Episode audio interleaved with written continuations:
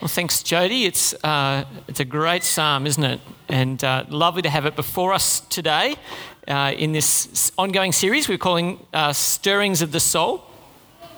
We're going to be uh, exploring some parts of that psalm uh, today. So if you can have it open before you, that would be really helpful. I'm going to pray and ask that God would help us and that we might be able to be encouraged and strengthened by what we hear today. So will you pray with me? Heavenly Father, we thank you for this beautiful bit of poetry, for this song that has been recorded for us. We thank you for the things it teaches of your heart and for the encouragement it gives us. I pray today that by your Holy Spirit, you would use this time to strengthen, encourage, and equip us. And we ask this for Jesus' sake. Amen. Well, it's quite a large, uh, a large psalm. There's quite a lot of, uh, lot of things in that psalm, and, maybe some of you would like me to focus on the last couple of verses. Anyone hear them as it was being read through? Uh, but I'm not going to do that today. I'm going to focus up here, this, this section uh, up here.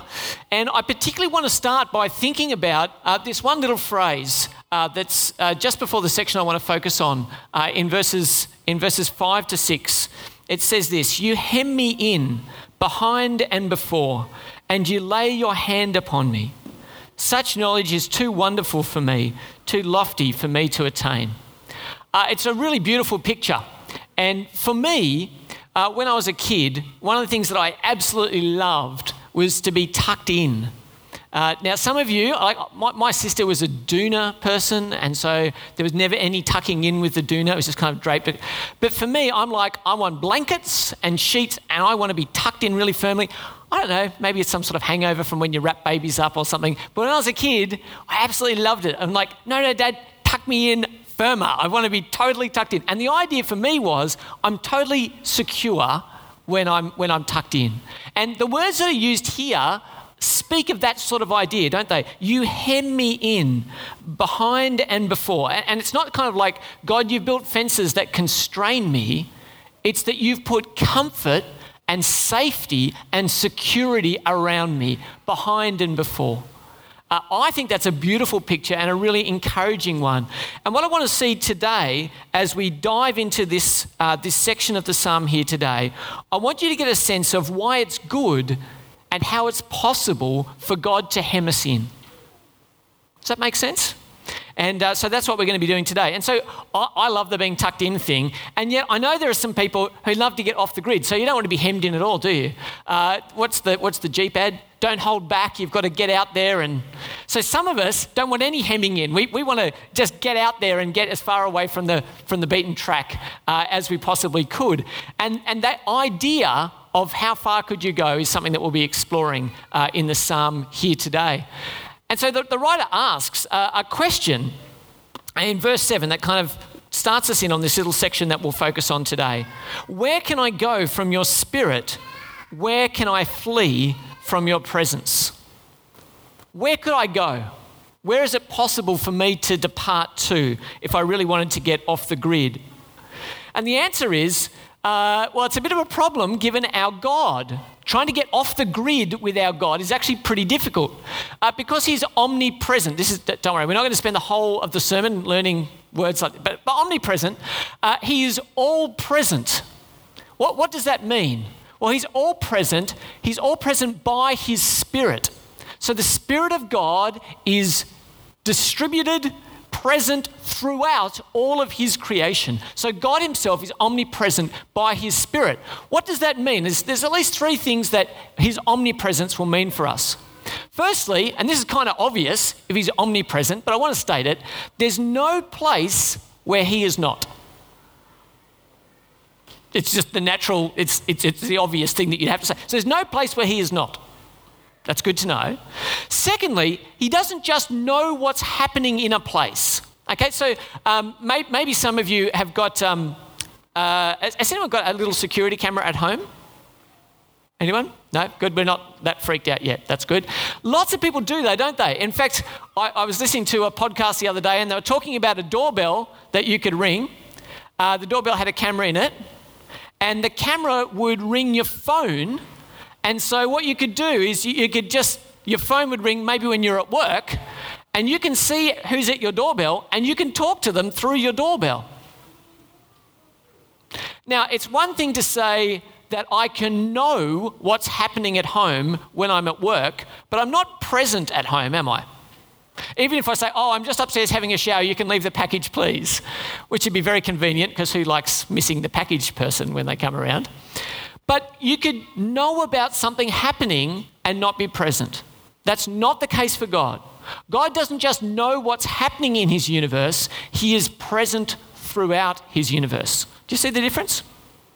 So he's really there, and because of his great love, he really cares about the things that happen in the whole breadth, depth, length, and height of the universe that he has created. Thirdly, this is an interesting one we'll explore a little bit on our way through this morning. God's present doesn't always equal all good. So we can think to ourselves, God's present everywhere, that's all good. And it's one of those strange things that we say all the time, which we almost never mean. Are you with me, church? So, how are you going? All good, thanks? No. We just haven't talked enough for you to tell me about the things that aren't all good yet. Is that right? Nothing is ever all good except for the one who's all good who is our God. And so his presence, though, doesn't always equal good for those who he is present with. And we're going to see that a little bit later.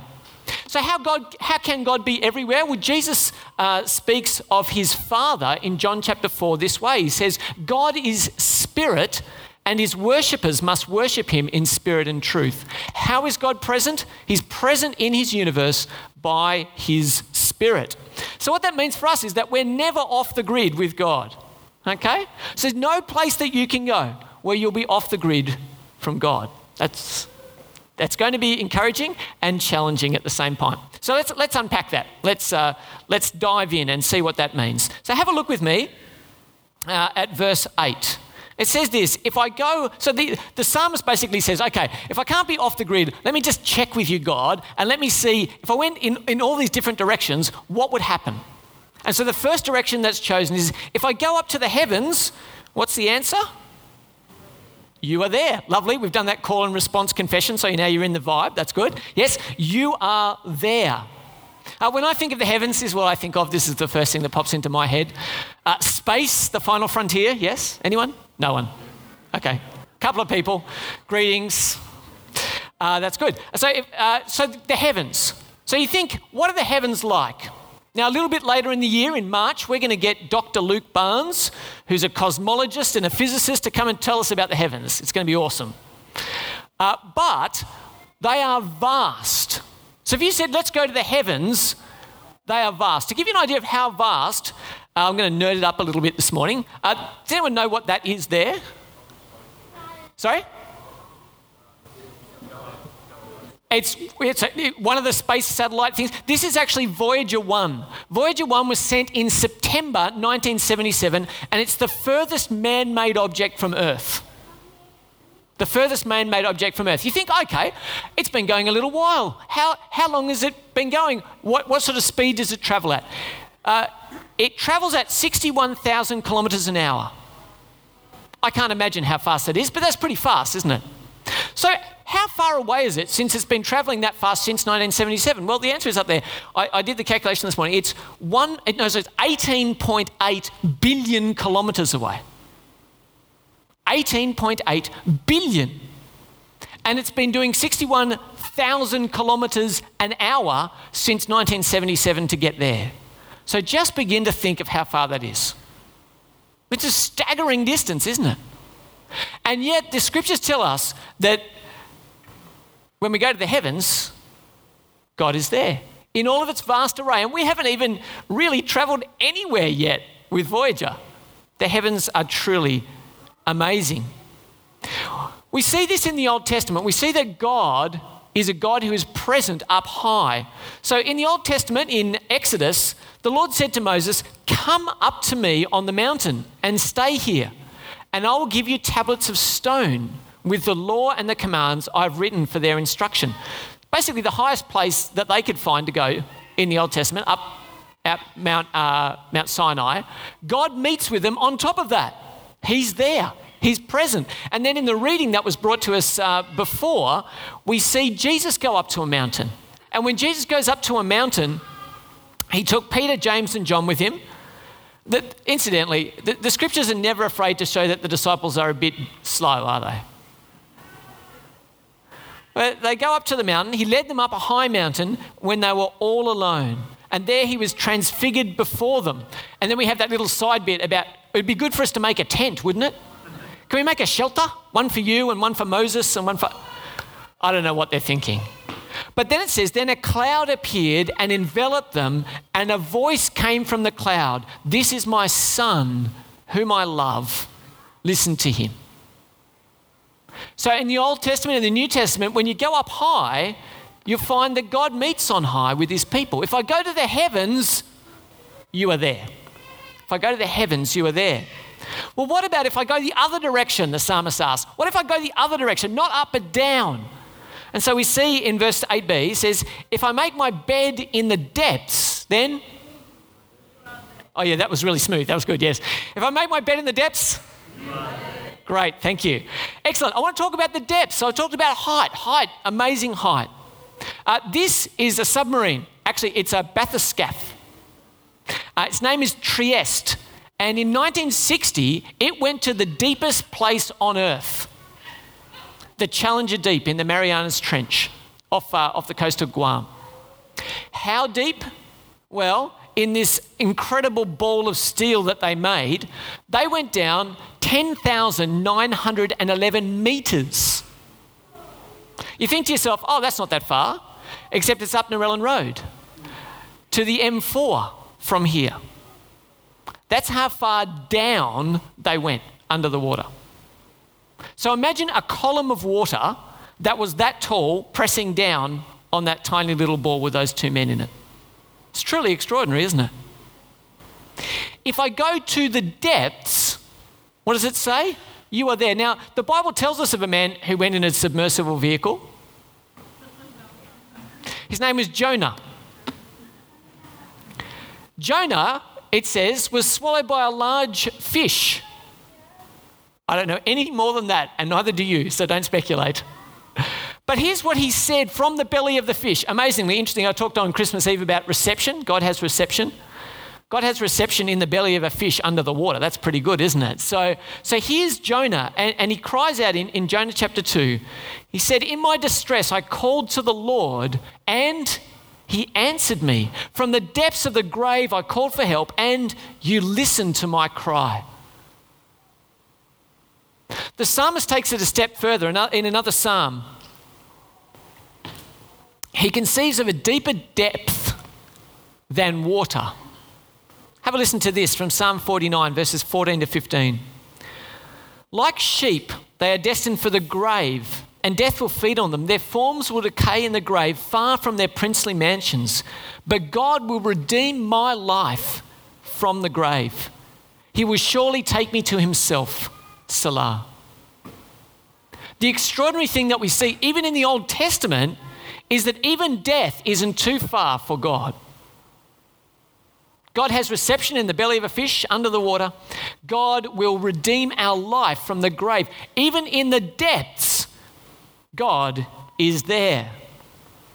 So then he thinks, well, okay, don't just think up, don't just think down. What if I go a long way sideways? So if I rise on the wings of the dawn, if I settle on the far side of the sea, what would you say in response to that, church? That's right, you are there. Uh, we love to travel. Australians love to travel. We like going sideways, probably a little bit further than just a little bit sideways. just want to go over the tip. Uh, apparently, according to the statistics, at least from 2001, it's estimated that any time there are a million Australians overseas, which is why you will bump into them. in India, in a pub in London, in you know, up a mountain in France, wherever it is, you will bump into an Australian and you'll always hear the voice, won't you? particularly if you've been out of Australia for a little while, you just go, is that really how we talk? We sound, anyway, yes, you've done it, haven't you? So we love to travel, we love to go sideways and think, how far could we go? This is a beautiful passage from Isaiah, and it talks about God thinking about the distant islands, and not just for a holiday. Have, have a listen to what it says in Isaiah 66 here. I will set a sign among them And I will send some of those who survive to the nations and to the distant islands that have not heard of my fame or seen my glory. They will proclaim my glory among the nations, and they will bring all your brothers from all the nations to my holy mountain in Jerusalem as an offering to the Lord. Isn't that beautiful? The distant islands aren't in the scriptures anyway, a holiday destination. They're a place to go for the glory of the Lord. And we see that in, uh, in Acts 1 as well, one of my favorite, favorite verses. It says in Acts 1, verse 8, But you'll receive power when the Holy Spirit comes on you, and you'll be my witnesses in Jerusalem, Judea, and Samaria, and to the ends of the earth. See, if we want to go sideways, wherever we would want to go, God is already on mission there. God's already on mission there. He's already loving and calling and drawing those people to Himself. Wherever we go sideways, God is there. If I rise on the wings of the dawn, if I settle on the far side of the sea, even there your hand will guide me. Your right hand will hold me fast. So, what will his presence mean to me when I go sideways, when I go vertically, when I go down? What will his presence mean? It'll be something incredibly comforting for those who love him. I, I was um, visiting with a couple from our church the other day who've got a little, um, a little newborn. And uh, one of my favourite things with tiny little newborns is this moment, isn't it? Isn't that awesome? I, I just love it. They, they instinctively want to close their hands around a hand. That's beautiful. And God calls us his children. And so, how, as Father, would He like us to relate to Him, to take His hand and to find in His hand the guidance that we need? It's a, it's a beautiful picture here. And so it says here that your hand will guide me and hold me. And we see this in the Psalms, and, and we see it time and time again in the story of Israel. In Psalm 78, uh, it says this in verses 53 and 72 He led them in safety so that they were not afraid, but the sea overwhelmed their enemies. With upright heart, he tended them and guided them with a skillful hand. God Himself is personally involved in the lives of His people, protecting them, saving them, drawing them uh, to Himself. Jesus speaks of the Holy Spirit in John 16 in this way, and you'll hear an echo of this same language. Have a listen to this in John 16. I have much more to say to you, Jesus says, more than you can now bear. But when He, the Spirit of truth, comes, He will guide you into all truth. He will not only speak on His own, He will speak only what He hears, and He will tell you what is yet to come. So Jesus is saying, not only did God guide you in the Old Testament, He says, when I go, when I'm taken up to be with my Father, He will send the Spirit who will guide, comfort, and direct you. He will be with you. God guides and God secures those he loves. But what if I wanted to escape? Right, so that sounds pretty good. I, I like it. I want to sign up for that. I think uh, as Christians, we should find that immediately compelling, shouldn't we? we? We should respond to that and go, that sounds brilliant. But not everyone around us knows and loves our God, do they? And maybe some of you sitting here today are still trying to figure out how you will relate to God. And so you might think at times, well, what if I wanted to escape? What if I wanted to be off the record with God? Have a look at verses 11 and 12 with me. If I say, Surely the darkness will hide me, and the light become night around me, even the darkness will not be dark to you. The night will shine like day for the darkness is as light to you. Now, I think this has an overwhelmingly positive sound to it. But I want to think with you for a second about the person who does actually want to pursue the idea of escape, who actually wants to be beyond the sight of God. And I want you to consider the fact that God has what I'm calling this morning holy night vision. Holy night vision. So I hope you, I hope you get the halo on top of the, um, the guy there. That's, um, that's good. So, so the idea of night vision is it, it's this incredible technology which sucks up the little bits of light that are around, amplifies them, and gives you the ability to see in the dark. which is brilliant at some level, unless your aim is to be hidden. In which case, as far as you perceive without night vision on, it really is dark, right? And you go, I can't see it. I mean, it's, it's a bit like, eh, spiritually, church, it's a little bit like, you know when you see kids? You can't see me. Have you seen this? The, the kids go, if I cover my eyes, you can't see me because it's now dark. it's dark for me, so it must be dark for you, and you can't see me. Now, we think that's kind of funny for children. Here's the thing here's the real thing it's terribly immature spiritually, isn't it? Isn't it? God, I'm pretending that you can't see me, so you can't see me. That's a highly unlikely scenario given the God that we've been speaking of, isn't it? Now, this gets a little terrifying if you have a look in Ezekiel. Have a listen to this passage uh, from Ezekiel 8. The people of God have gone astray. God has taken his promised people and sent them far away from the promised land. But a remnant remain, and this remnant is still in the land, but they're absolutely idolatrous. They're turning away from God, they're worshipping the stars, they're bowing down to foreign gods. And I want you to hear what God has to say. He, he taps his prophet Ezekiel on the shoulder and he says, I've got something to tell you. Have a listen to what he says. He said to me, Son of man, have you seen what the elders of the house of Israel are doing in the darkness? each at the shrine of his own idol. They say, The Lord does not see us, the Lord has forsaken the land. Now, that's a, it's actually pretty terrifying because God is speaking to a man who's in modern day uh, Iraq about things that are happening at that time in Jerusalem. There's no carrier pigeons. And God's saying, I see it, and I'm going to tell you, my servant, what's happening in the darkness in Jerusalem.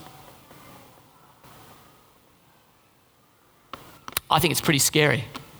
The flip side is seen in Isaiah. Uh, the upside of the God who engages in the darkness. Have a listen. These are these beautiful Christmas verses, aren't they? Isaiah 9. Have a listen. The people walking in darkness have seen a great light. On those living in the shadow, in the land of the shadow of death, a light has dawned. See, now that's great, isn't it? So, in the darkness of our sin and our rebellion, God shines light. And for the people who are in darkness, seeing the light is absolutely revelatory. That, that, that's, that is the best thing that can possibly happen. God sees and God brings light. God sees in the darkness and he brings light to the darkness. That's encouraging and I think a little scary at the same time. So, is it the same 3,000 years later. So that's what the psalmist wrote. That's what the psalmist wrote. A psalm of David. And we, we reckon David lived about 1000 BC. So we're now, we're now 3,000 years away from this psalm. Isn't that an incredible thought? Incidentally, how, how many other 3,000 year old psalms are still on the hit rotation, do you think? Most of the music we create is forgotten in a moment, isn't it? there's this brilliant thing, which is the Word of God, which stands forever, is what we're told. And here it is, preserved for us 3,000 years later. Well, what do I want you to know from this incredible psalm? Well, if you're in the depths at the moment, the depths of maybe close to death, maybe sickness, maybe sorrow, maybe suffering, if you're in the depths, Jesus has been there. Jesus has been there. He knows what it is to suffer. He knows what it is to lose those that he loves. And so I want you this morning, I want to encourage you to feel assured. In the depths, Jesus is there. In the depths, Jesus is there. What about in the heavens? What about in the heavens? There's a great story told about uh, the first uh, American astronaut, and he said, as he went around the Earth, and he just died recently, didn't he? Um, John Glenn, thank you. Well done, boys. Uh, John Glenn, he said, when he was circling the Earth, he said, I could feel the presence of God. In the heavens, Jesus is there now. Why should that matter to us? We should feel secure that the one who is higher than all things is for us. Is for us. We should feel secure. What about the ends of the earth? What about the ends of the earth? Well, I was just talking to Maria, I think, from Delhi. I, I was in Delhi, um, I don't know how many years ago now. 20 years ago? Anyway, long time. Um, I was in Delhi, and I think I've told you before, but I was, I was in Delhi. I'm looking around. I was on my own. I'd left my travel companions, and I'm looking around, and I can see domes on the, on the horizon. I can see uh, donkeys. I can see, um, and it was really early in the morning. And then I'm like, I mustn't have slept very well last night because I reckon that's an elephant. And in the middle of the city, quite literally, there was an elephant walking up the street. I didn't have my camera on me, which I'm so upset about. But anyway, and I remember thinking to myself, we're not in Texas anymore. We're not, not in Kansas anymore, sorry. We're not, I'm, not, I'm not in my normal place. I'm in a foreign place. I am far, far away from where I normally live. And yet, on my own, in the back street of Delhi with an elephant, I, was personally conscious of the presence of God. There's no, there's no need for us to feel alone in the sense of nobody knows and nobody cares. Although that's an incredibly compelling emotion, isn't it? Nobody knows and nobody cares. But here's the scripture, and it's telling us something deeply profound. You will never be alone. You will never be alone. Jesus will be there. Jesus is already there. And so when we go to the ends of the earth, at some level, I want us to feel bold. So when I was in Tonga or Vanuatu on mission there, you could think to yourself, wow, I've hopped off a flight from Australia, I've got my Bible, I'm going to tell these people the important good news about Jesus. Now, it is very important, but guess what? I didn't bring Jesus with me in a little bag. He was already there, he was already on mission. And so when we go, when, it, when you go to work, when we're in our schools, we want to be thinking, I don't bring Jesus with me, he's already there. He's already there, he's already on mission. And so I want to encourage you to be bold. The one who rules on high is present with you and was there before you. Isn't that great? So I want you to feel bold. And when it feels dark, when it feels dark, I want you to know Jesus says, I am the light of the world. I am the light of the world. And so I want you to feel incredible comfort. The one who is with you is the light of the world. In whatever darkness you're traveling through, He is present and He is the light, the light that shines in the darkness. I want you to know the comfort of knowing that He is with you. And when you feel lost and you're not sure where to go, it is incredibly comforting to know this truth that Jesus will guide you forever, will guide you, wants to guide and direct your life. You know, Jesus says, When I go, the Comforter will come, the Holy Spirit, the Counselor will come, and He will direct you into all truth, is what He says. You can have in your heart the Holy Spirit dwelling, the person of God's Holy Spirit dwelling in your heart. I find that incredibly comforting. I would love you to know, if you don't already know, I would love you to know His presence with you wherever you go. So the psalmist asks this question, and it'd be good for us to return to it, having heard what we've heard today. Psalmist says, Where can I go from your spirit? Where can I flee from your presence? Have you got an answer from that, guys? Is there anywhere we can go? No. So the answer is there is nowhere that we can go from his presence. And I want to apply it in two directions. Today, if you're here and you don't know God through his son Jesus Christ as your Savior, I want to ask you just a little bit to be concerned. He knows and he sees. And whatever spiritual game you're playing with your hands over your eyes, you are not operating out of the sight of our God. What He wants you to do is to do exactly what we just practiced in our service before, is to confess our sins that He knows, to repent and to come back to Him, to know Him for good and not for judgment. So if you're here today, I want you to be concerned, but I want you to turn that concern into a right response. Secondly, I want to speak to people here who've known and loved Jesus, maybe for a little while, maybe in some cases for a long, long time. I hope that you find in this psalm today great foundations for what you already know, that you can be confident that the living God is with you, He loves you, and He will never leave you. Be encouraged. It's not just a good idea, it's here. God chose to preserve it for 3,000 years for you so you could see why, so you could know for sure that it was true. Here's how Jesus is recorded as finishing his ministry in Matthew's gospel. I love these words, they're absolutely brilliant. Jesus said to them, I want you to hear how much Psalm 139 echoes through here.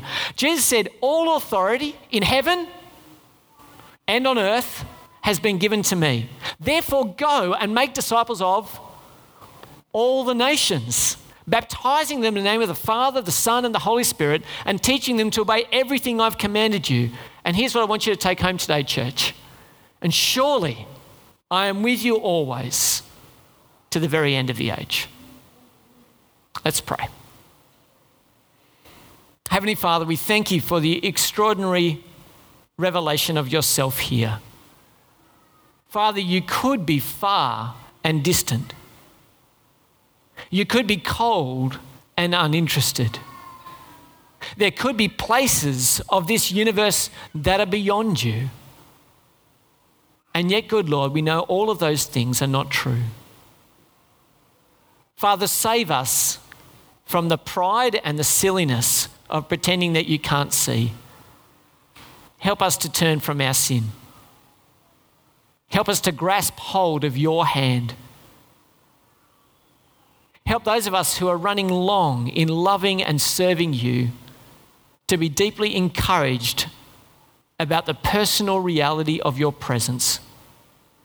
Heavenly Father, where hearts here feel that you are far from them, may they be regrounded in your word today.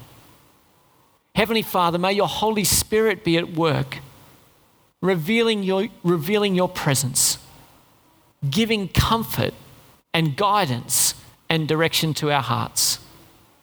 Heavenly Father, we ask that we might be on mission for you, that we might know you go before us, and that we might do so boldly and confidently in the week and the year ahead. We ask these things for Jesus' sake. Amen.